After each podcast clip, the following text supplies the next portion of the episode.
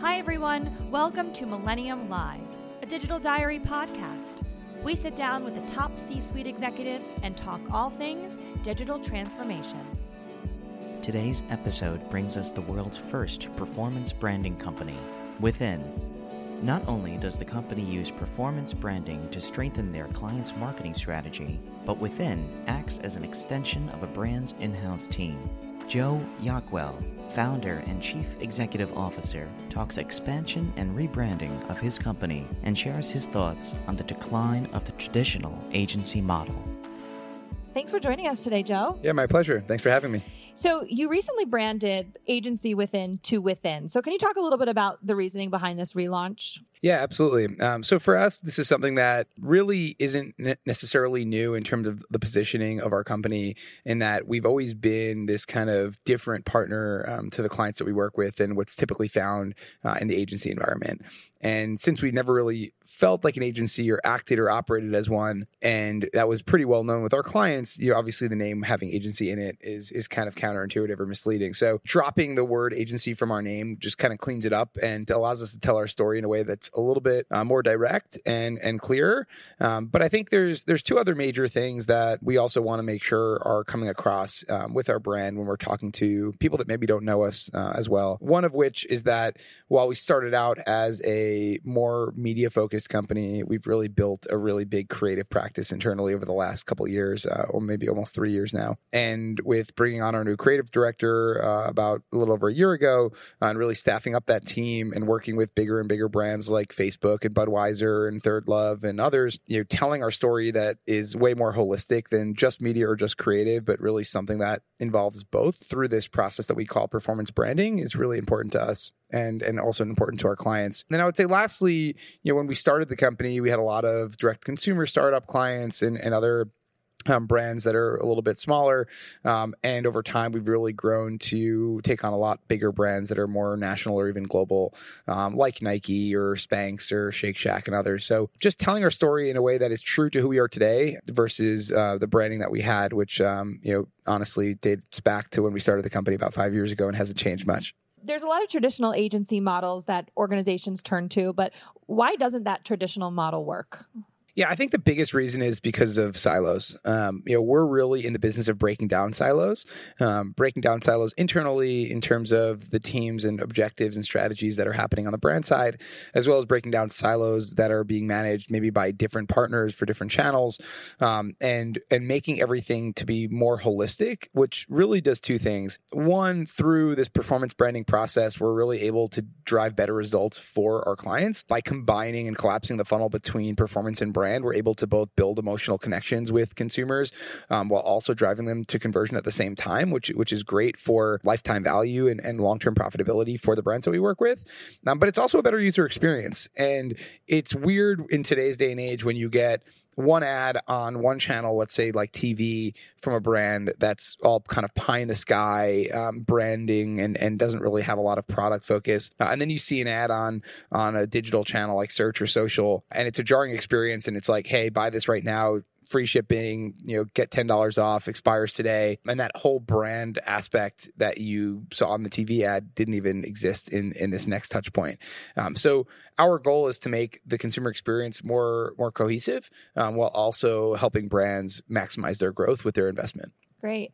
So collaborations. Tell us about what a modern brand and, and partner relationship look like. Yeah, I think um, the partnership that we have with Shake Shack, um, partnership that we have with Trade Coffee are two great examples of kind of the most modern version of what a relationship could look like, where it involves uh, a true hybrid relationship between existing as a partner, which we always have for both of those brands, um, but then more recently adding uh, in-house talent to that support system. Uh, we're actually placing people inside of their offices who are um, part of the team in a true sense. They have a desk there, they have a computer there, they have an email address, uh, and they're really working hand in hand with the team uh, client side, uh, while also having the support that that we've been giving them traditionally as a partner of theirs with existing augmented staff on our end. So you know we we see that as kind of the future of where the business is going, but it also extends to how we do pricing models, and we've been doing more and more pricing models that are performance based instead of percentage of spend based or your know, retainer based, but really leaning into this brand partnership and brand first thinking by saying hey, what's good for you and what are your targets and what does success look like? And if we achieve that together,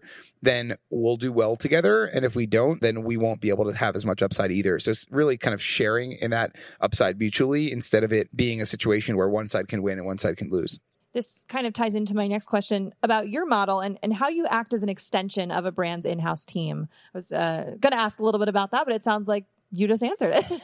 yeah, I mean, I think for us it's it's all about being a trusted business partner. So when we think about how we how we develop our talent internally, um, we always tell them that it's it's a client first mentality. We do what's good for the client's business, and we act like business owners. And it's a mantra that we tell people all the time. I do orientation with new employees personally myself, uh, or at least part of the orientation process. And one of the things that I always tell them is, hey, if you're going to invest in something on behalf of your client, if you owned the business, you should feel comfortable the same way as if you owned it to take out cash from your pocket, not some portion of some budget that you see as numbers on an Excel sheet. But like, would you literally take out $20,000 in cash and count out $100 bills and hand it over for that marketing program if you own the business yourself? And if the answer is yes, great. And if the answer is no, then don't recommend it. But we should be doing everything the same way that we would if we own the business. And as long as we treat it that way, then we're going to end up having really great relationships uh, and be able to really grow our business alongside our clients' businesses uh, as well. So that's really kind of how we think about the extension. So you mentioned the concept of performance branding. Can you talk a little bit more about what that is and, and, what your process is specifically? Yeah, so performance branding is is really about breaking down that mutual exclusivity of what was once kind of done in completely um, separate buckets. So you'd have a performance team, you'd have a brand team.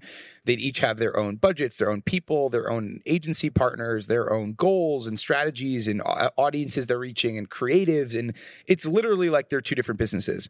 Uh, and it really makes no sense. We were talking um, yesterday um, during my presentation, I asked the audience, you know, what percentage of you, or raise your hand if if your business is is really here for long term profitability, and and got most, you know, almost everyone raised their hand.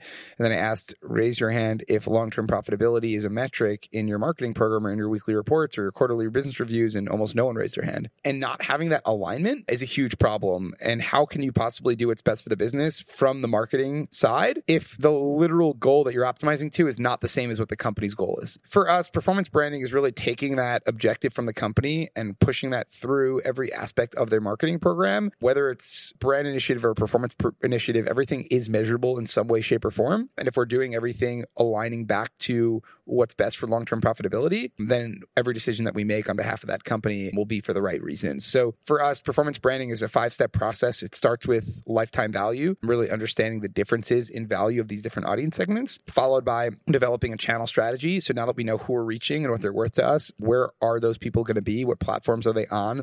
And based on those platforms, what do we want to say to them? And then developing that content itself. Um, so actually creating that video content or even landing page long form content so that we're serving that message to those audiences that in a way that's platform right and audience right. And then lastly, the two steps being attribution, measuring all of these impacts and understanding what's incremental to the business, going into the last step of then using that attribution data to do real time bidding and move money in real time based on what's performing best. Great. So we're happy to have you back at another one of our assemblies. And I'm curious what you have found to be the benefits of attending these smaller uh, Millennium Alliance assemblies.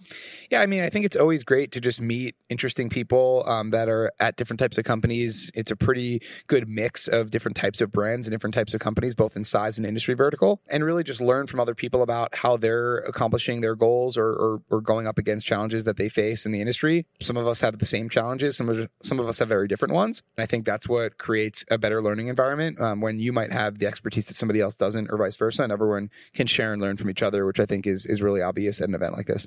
Well, thank you so much, Joe, for being here, and we hope to see you again soon. Our pleasure. Thanks for having us. Thanks. Thanks so much for tuning in. Make sure to listen and subscribe to our podcast exclusively on iTunes and SoundCloud to get the inside scoop from top execs in the world of digital transformation.